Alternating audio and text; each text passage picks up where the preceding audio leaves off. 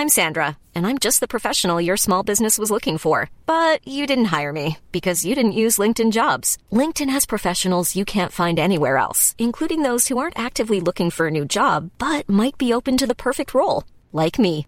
In a given month, over 70% of LinkedIn users don't visit other leading job sites. So if you're not looking on LinkedIn, you'll miss out on great candidates like Sandra. Start hiring professionals like a professional. Post your free job on linkedin.com/people today. Millions of people have lost weight with personalized plans from Noom, like Evan, who can't stand salads and still lost 50 pounds. Salads, generally, for most people, are the easy button, right? For me, that wasn't an option. I never really was a salad guy. That's just not who I am. But Noom worked for me. Get your personalized plan today at Noom.com. Real Noom user compensated to provide their story. In four weeks, the typical Noom user can expect to lose one to two pounds per week. Individual results may vary. This is Little Atoms, a radio show about ideas and culture, with me, Neil Denny. On today's show, Penguin Press publishing director Simon Winder on the revival of Penguin Modern Classics Crime and Espionage series.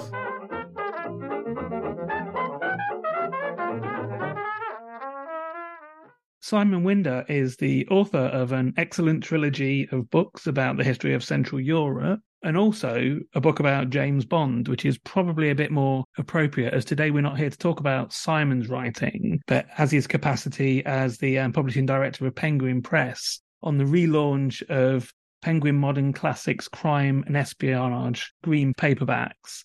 So, Simon, welcome to Little Atoms, first of all. That's great to talk to you, Neil. I want to talk about, first of all, why we're relaunching this series now. What was the sort of impetus for it? I think it was, I've done various series for Penguin over the years. I've run modern classics for quite a long time and run Penguin classics for a long time. And I created various series like Great Ideas, Little Black Classics, and these other things, Penguin English Library. And I've been at Penguin for many, many years. And I found myself kicking myself that the most obvious idea possible to have would be to revive the old green crime jackets, um, which were created in the 1930s and, and, and which, uh, until I suppose the early 80s, included several thousand books, including most of the most famous crime books ever. And for some reason, Penguin then dropped them and uh, they never revived them. And at Penguin, I'm responsible for writers like Len Deighton and Eric Ambler and John Le Carre. And um, I suddenly realized that this great, really charming color and this legacy was like just sitting there. And I thought it'd be fun to use this as an excuse to make people rethink how they think about crime and bring back a genuine, genuinely much loved brand. Um, obviously, for it to be much loved, you'd probably have to be, I don't know, really quite old to, to really enjoy it thinking about then these collections of novels, whether that's you know the the Black Spine Penguin Classics or the Green Spine Penguin Modern Classics, or you know more esoteric ones like the you know the old blue philosophy and history ones, or these oh, green oh, yeah. ones. And I'm talking here about you know we could talk some sort of like esoteric publishing stuff here. People will be interested. What's the sort of thought process that goes into like how these collections are selected? Are these books that are all already, you know, fundamentally under the Penguin label, or, or it's, you know, nowadays obviously the Penguin is just part of a much bigger publishing family. But you know, are you having to go out to to get books in, or is this like looking at the archive, or like what are the sort of decisions yeah. that go I mean, into a collection? I think it's always a mix. It's great to have like a core of things that you can work with. But then I think the great opportunity, once you have that core, is to use this as an excuse to come up with more interesting things which people aren't expecting, um, to put things back into print, put them in a different context, and things like that. And I think one of the pleasures of each of these series has been that you have the most incredibly obvious things you could put in. You know, I don't know, in great ideas, you have to have Karl Marx or Schopenhauer or Marcus Aurelius, whatever. But then you can slip in some fun stuff as well, which people might not have come across. And I think with the crime series, there are obviously the giants of the genre here, but I just thought it'd be great to once you've established that this is a good idea, I think you have to run with it and take it seriously and think of, well, who are the writers who should actually be back in print or should be thought of in a different way uh, and who could be put in alongside, you know, the obvious great giants like, um, like John le Carre. So I guess then let's talk about why this particular 10 then. So there's 10 novels that have been released in July. There's another 10 coming out in October. We'll talk about them right at the end, but we'll concentrate on the uh, on the yeah. 10 that have just been released in July for now. So let's talk about why this 10. I think the book that really started it for me actually was um, that I read Davis Grubb's wonderful novel, Night of the Hunter. I, like it was turned into a wonderful film in the 1950s. It was a sort of famous film uh, with uh, Robert Mitchum and Shelley Winters. And I some years ago read the novel, which was out of print in the UK, and it just really stuck in my head as being a quite extraordinary book about this monstrous villain of uh, set in it's sort of set in the 1920s, I suppose no early 30s during the Great Depression on a fetid bank of the Ohio River in West Virginia. And it's about a man who is about to be executed for a crime he committed. And the money that he stole has been hidden away. And his cellmate, the guy who in the movie is played by Robert Mitchum, desperately tries to get him to tell him where the money's hidden. And the man refuses to tell him, he's taken off and hanged. And then the, his cellmate is released in due course and heads immediately for this riverside town, knowing that the rest of this the dead man's family are there, and somewhere he's hidden all this money. And he comes after this family. Um, and it's a sort of uh, it has a sort of Pilgrim's Progress like flavor of the all these townspeople should be able to protect the children from this monstrous person, but they all have some kind of character flaw that prevents them from doing so. And then it evolves into this terrible chase down the river where this guy who, uh, like in the movie, famously has uh, tattooed love and hate on his fingers and is a sort of hedge preacher and gives these wonderfully unhinged sermons about the nature of evil while himself being an entirely evil figure. And so the rest of the book is a is a yeah the children are pursued and helped and hindered by various people uh, in their attempts to get away from this appalling figure and it's it, uh, just as the movie is marvelous, you can see why. And the book is just wonderfully vivid bit of Americana um, with one of the great villains um, and great descriptions of scenery um, and the sort of swampy awfulness of this particular stretch of the river. And I suppose the curious thing is that Davis Grubb never really wrote anything. It was his first book, and it was immediately optioned. And Charles Laughton, the great British actor, directed it. It was the only film he directed and turn it into this amazing gothic fantasy. And uh, but the book itself has been out of print in the UK for ages, and I, I hadn't realised that. So I suddenly thought, well, it's my mission to get people to read it. And so the whole thing was based around the idea that that would be a context in which we could do it, and then everything else fell into place around that. And Charles Laughton famously never directed another film because actually this was a it was a massive flop, and it's only yes, latterly it's a tra- it's a tragic story. It is because it is. I mean, it's a stunning film. It's one of my very favorite films. Oh, and, brilliant! Right, yeah, and and yeah, it's a real tragedy that he never got to make any more. Um, but yeah, this is one of my very famous films. But I had literally never heard of Davis Grubb until. Oh, there we go seeing this slightly unfortunate name. Hands. It's probably fair to say. Um, so I wonder. I want to talk about then who. Yeah, I was going to sort of ask you to talk about some of the um, authors a bit later on, and we will come back to that. But while we're here, let's talk about who Davis Grubb was. Well, he was a he was a journalist and a uh, a sort of yeah. He just drifted around on the edge of life in the media in New York, but he grew up uh, on the Ohio River and so uh, during the depression. And so the realism of the novel i mean the novel's not a realistic novel. I mean it's an incredibly heightened like the film it's written in incredibly like heightened sort of technicolor prose. But he like poured himself into this one book really. And then he died very young. He used to do like voiceovers and things on radio and things like that. Um, and so but he had this just little flash of fame in the 50s with this one book, really. And when he eventually died, like this, even the New York Times uh, obituary was at a loss as to what happened to him that meant that he couldn't repeat the success of this one book. And uh, so it's it's a tragic tale in various ways, but. On the other hand, I mean, given that virtually no one can write a, as good a book as Night of the Hunter, um, it's still a pretty amazing achievement. So then you mentioned that that book was the one that sort of set off this selection. So then, how does that lead to to some of the others? How why are some of the others here?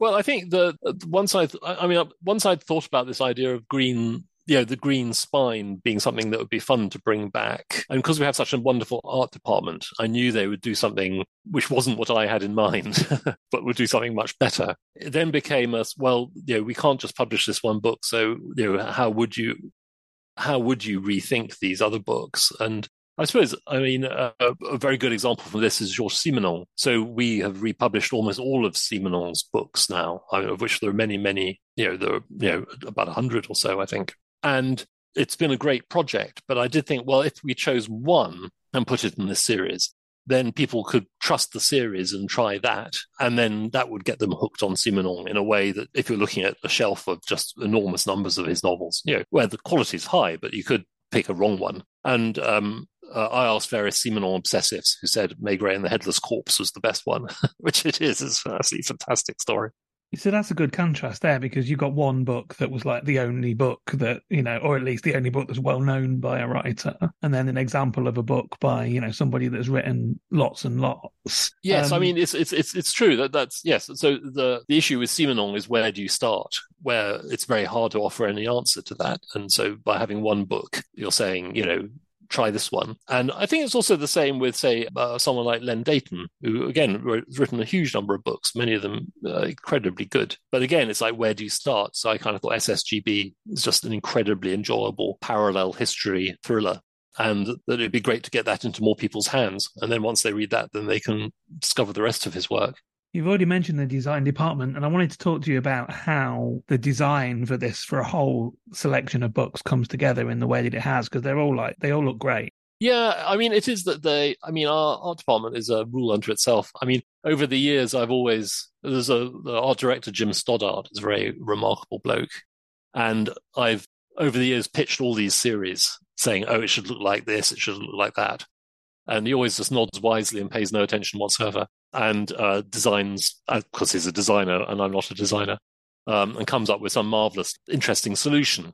But I mean, we both agreed, though, that there was something about the heritage of the green that it would be really fun to keep to. And so we had this very limited color grid of everything just being either green or black. And then a very small amount of red is allowed in every now and then just to add a little bit of variety, which again is what the original designs were like, and certainly the 1950s designs were like, where again it was a very lo-fi aesthetic, where the designers would, you know, really do a lot of these covers really quite quickly, and so they had to be just inspired to do some, just cut around something, or just treat a photograph or whatever, and move on to the next one. So that kind of aesthetic, I think, has been is a is a really fun one, where you have all these limitations of the shape of the book the very limited range of colors and a very short deadline. There's recently been a number of quite tedious controversies, shall we say, about the republication of old works. I'm, I'm Roald Dahl particularly comes to mind yeah, here. Yes. I wonder to what extent, when you are putting together a collection of books, and these are books that have, you know, roughly span most of the 20th century in terms yeah. of in terms of age, to what extent are you looking at the changing mores of a modern audience when you're choosing the selection of the books? Um, well, I think I guess I'm really anxious about it. You know, like I do think we have a duty to not trick readers into reading something which they just think's really awful. and so, I mean, all these books pass that test. I mean, none of them, none of them are changed but yeah, there are num- some. I mean, I think in the end, some books we couldn't include for that reason. You know, like why would you? It, it, seems like ambushing someone in the current environment to like see if you can get away with putting in a book which actually is in some ways really offensive. And so we didn't do that. But also that it's a sort of um, yeah, it's a sort of discipline I think to try and make sure that these books can genuinely be recommended, um, given that how you know the, an appreciable part of the audience is uh, anxious about this issue, and we we have no interest whatsoever in offending them for no particularly good reason. If we have these books which actually there's no particular grounds for being upset by. And in terms of, and obviously we know that we've got some more coming in October already. There's a whole other list of 10 books. But I wanted to ask if there was any that you particularly wanted to include here that didn't make this first cut of 10 for whatever reason. No, I think we. I mean, there's obviously there's a limit to what we can publish. You know, like we can only publish what we own, and I've bought a few things, but mostly they're things which we already own. I did actually plead with the Agatha Christie estate. I thought I might just get away with it. I said, yeah, what if we, I mean, HarperCollins published them, and I did say, like, what if we just did one, you know, non-exclusively, and not a major one, but just a one that's fun? And they they thought about it for a bit, and then just said no. so I guess I'd have said no as well. So, um, but I think it was more. I mean, I for me, the the thing that I found quite shocking reading a lot of old thrillers was how bad a lot of them are. You know, like um, that you really have to hunt for something which is exceptionally good. And also the way that some books have just dated, not in terms of um, using offensive language, but just they're just not very good anymore. I mean, I remember my parents loved Helen MacInnes, for example, um, and I remember reading her in my teens uh, on their recommendation and, and thinking she was great.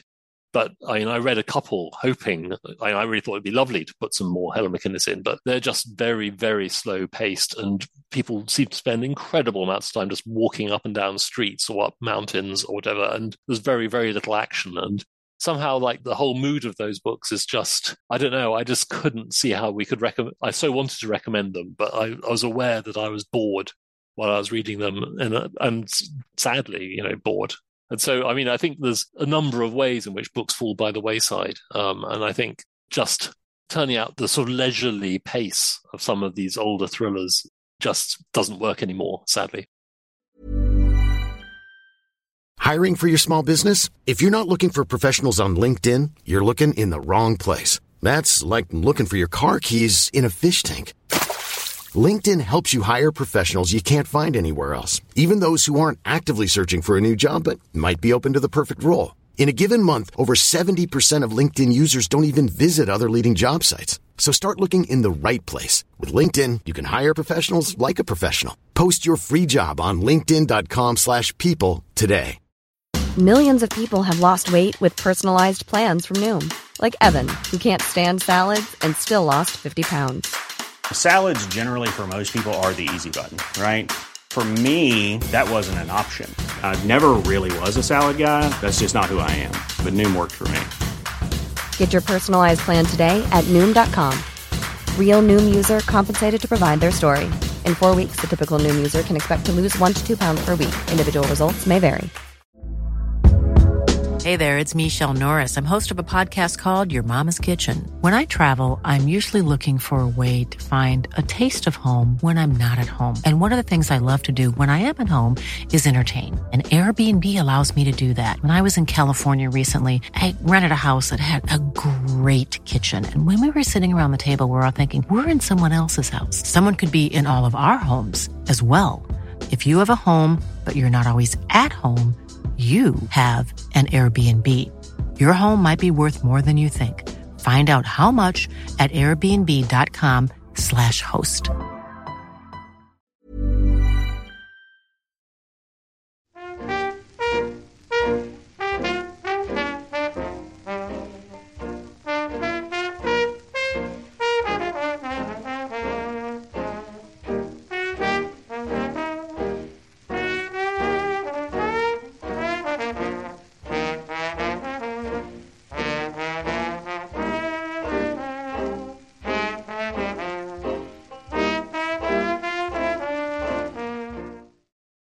Listening to Little Atoms. I'm Neil Denny. Today I'm talking to Simon Winder, and we're talking about the re release of the Penguin Modern Classics Crime and Espionage range. And Simon, I want to talk about some of the writers that are included, some of them that might not necessarily be that well known now. So we'll probably leave John Le Carre off.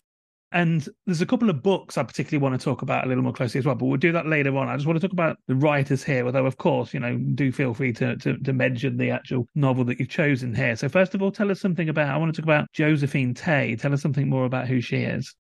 Oh, well, Josephine Tey was just one of these wonderful writers who she's always been famous for Daughter of Time, which is a book about this attempt to uh, work out what the real story of Richard III was. And that, that's all people have always loved that book. But during her lifetime, she um, wrote a number of really excellent thrillers, which are more conventional thrillers, but like brilliantly done. And the franchise affair, I thought, was just a, a phenomenal book. Uh, it has this great plot, which just kicks off with this little girl in this small town somewhere in the middle of England uh, claims um, to have been abducted by these two women living in this remote house called the franchise. And it's inconceivable that these women would have kidnapped her. It's just such an odd story. But the girl has an incredible amount of detail about how she was uh, kidnapped. And it becomes increasingly clear that actually the story uh, may be true. And it's all narrated through the eyes of um, this local solicitor in this uninteresting town who only ever does conveyancing work and then through sheer bad luck finds himself having to um, work out a, a, genuine criminal case. And um, the setup is brilliant because it's impossible to know who's telling the truth or what the motive would be in either case for what they're doing. And the, the hero, the unwilling hero, picks his way through this story giving a wonderful picture of like just post-war Britain as this really quite dank and depressing place as well. And um, it's yeah, it's a kind of a tour de force of storytelling. You know, you don't need to know the story, but really within two or three pages, it's incredibly difficult not to keep um, reading. And it's just a sort of beautiful account of a sort of long lost England of like, a, it's a sort of cozy crime, except there's a kind of nasty, nasty edge, I suppose, which uncosies it as well. And the other person I wanted to talk about in a bit more detail is Chester Himes. Tell us something about oh. who he was.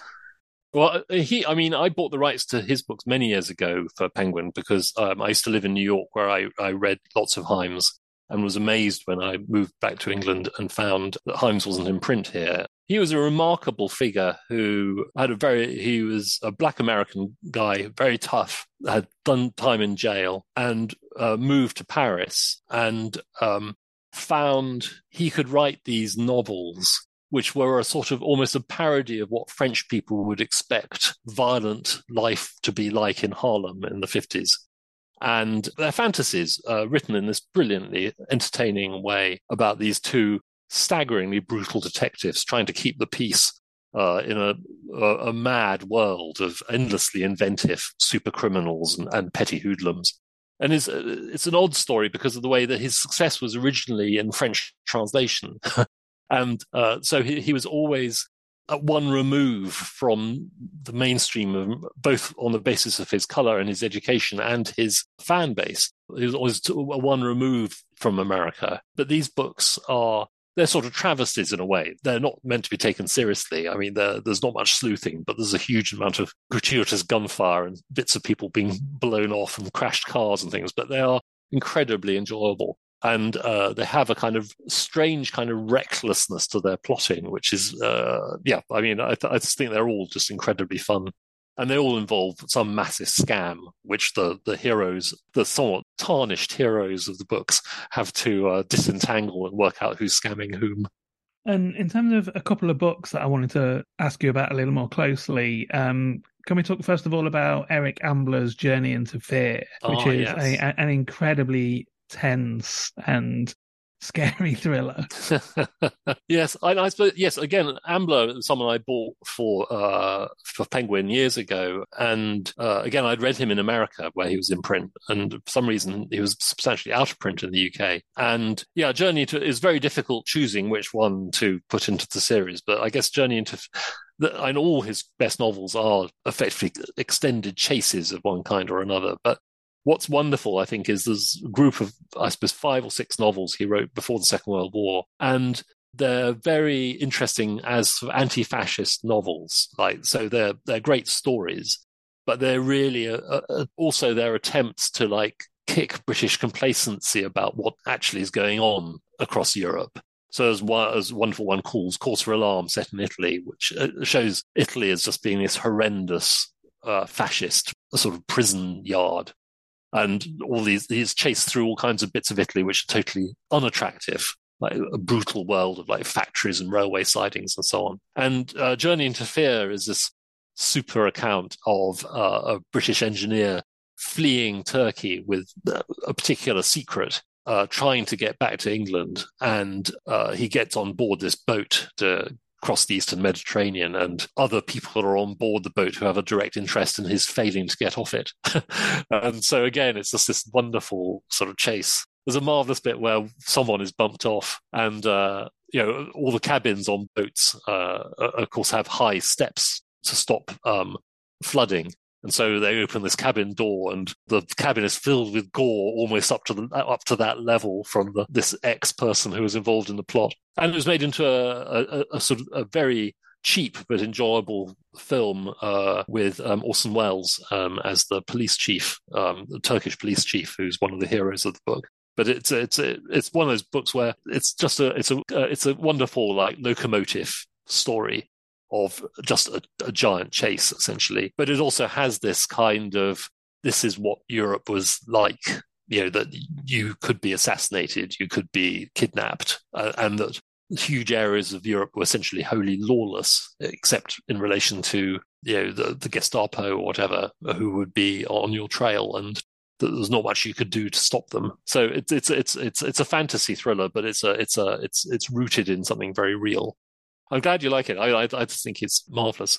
yeah, I, I, really love. I've read since I was I was sent these ten books, and I and I've read roughly half of them since then, and and I love that one. But my very favorite one, um, the weirdest one for me that I've read so far is um, Beast in the Shadow. Oh, I'm going to let you.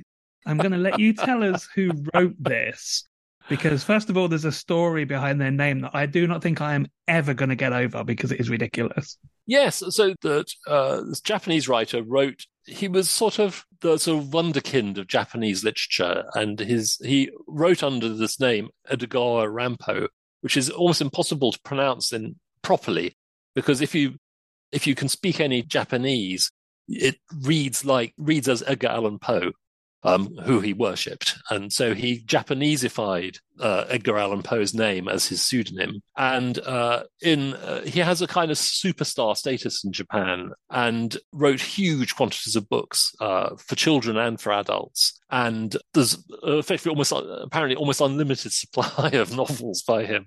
I've read three of them, all of which are just cracking. And there's this wonderful guy, Ian Hughes, who's translated them uh, and they've been published in English in Japan. And so we've got a, the rights to borrow this translation.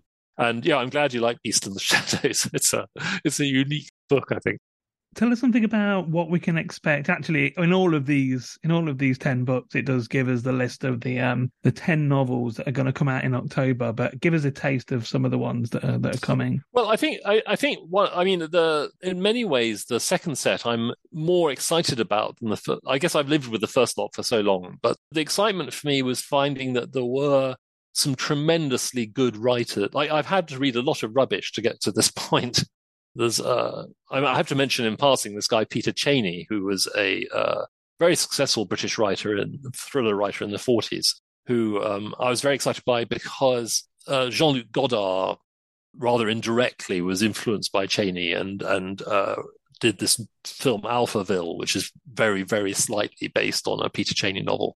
Um, so I, I, had high hopes, um, but it turns out to be completely incompetent. I mean, it's, it's breathtaking how poor the stories are, and they're all written in this sort of British version of Raymond Chandler speak, which doesn't work at all. Uh, and the nadir is someone is meant to be shot by his secretary, but in fact he's getting his revenge on her by shooting himself, but making it look like she did it, but with a revolver on a long piece of elastic. So after he shoots himself, the revolver zooms into a hole in the ground on this elastic. And I was really, I was thinking, you know, like how much more time do I have to waste um, reading such terrible rubbish? But then um, the wonderful writers that came forward who have aged really well are um, there's a couple of British writers of who were very very successful in the 60s and 70s, but went out died or and then went out of print before ebooks or print on demand. And so they were genuinely out of print, but who people had loved. There's these two writers, Anthony Price and Michael Gilbert, both of whom just wrote spectacularly good, well paced uh, thrillers, generally with a Cold War background. And uh, I mean, Anthony Price is just one of the great setups ever. Is this uh, this harmless bloke who is a historian who's studying the Battle of the Somme? Suddenly, it becomes clear that historians who study British historians studying the Battle of the Somme are being murdered one by one, and uh, these mysterious figures attempt to murder him uh, go wrong. So he lives to tell the tale. And uh, anyway, with this marvelous setup, it's like, well, why on earth would uh, someone be trying to murder British historians who are interested in the Battle of the Somme? And the story unfolds uh, incredibly enjoyably um, on the basis of a uh, showing the reader an extremely good reason uh, ultimately why actually this is uh, a very this is um, an urgent issue for certain people and uh, so that was a great discovery and then there's this wonderful American writer Dick Lochte who um, I think again I suppose he wrote this is his first novel sleeping dog which he wrote in the early 80s so again i mean it, it went out of print in the uk ages ago and he's still alive actually a, a wonderful guy. And again it's one of those wonderful setup novels sleeping dog where it's about set in uh, los angeles and it's about this uh, 14 15 year old girl who's disconsolate because her dog has disappeared and a friend of hers jokingly says oh you should get a private eye to um, find the dog for you. And so she takes this seriously and goes, finds this Raymond Chandler hero like guy, tough talking, chain smoking, hard drinking, divorced, um, haggard detective, and says, Can you help me find my dog? And because he has nothing better to do, he decides to find her dog. And the story is told in alternate chapters between her and him. And quite quickly, it becomes clear that um, it was a really bad mistake to take on her, her case. And the dog has disappeared for very, very complicated and appalling gangland reasons. And it's a very, very funny book. It, parodies the genre in various ways. But also, it is a genuinely exciting and, and horrifying story about why this girl's dog is no longer with her. And I can't say any more without giving away unacceptable levels of plot, but it is very, very funny and extremely enjoyable. So I've been talking to Simon Winder. We've been talking about the re-release of Penguin Modern Classics Crime and Espionage Green Paperbacks. First 10 of which were launched midway through July, and um, the next 10 will be out in October. Simon, thank you so much for taking the time to tell me about them. Well, thank you very much indeed. This episode of Little Atoms was produced, presented, and edited by me, Neil Denny. Little Atoms is hosted by ACAST and published by 89UP. The show is broadcast on Mondays and Saturdays on Resonance 104.4 FM. Thanks for listening.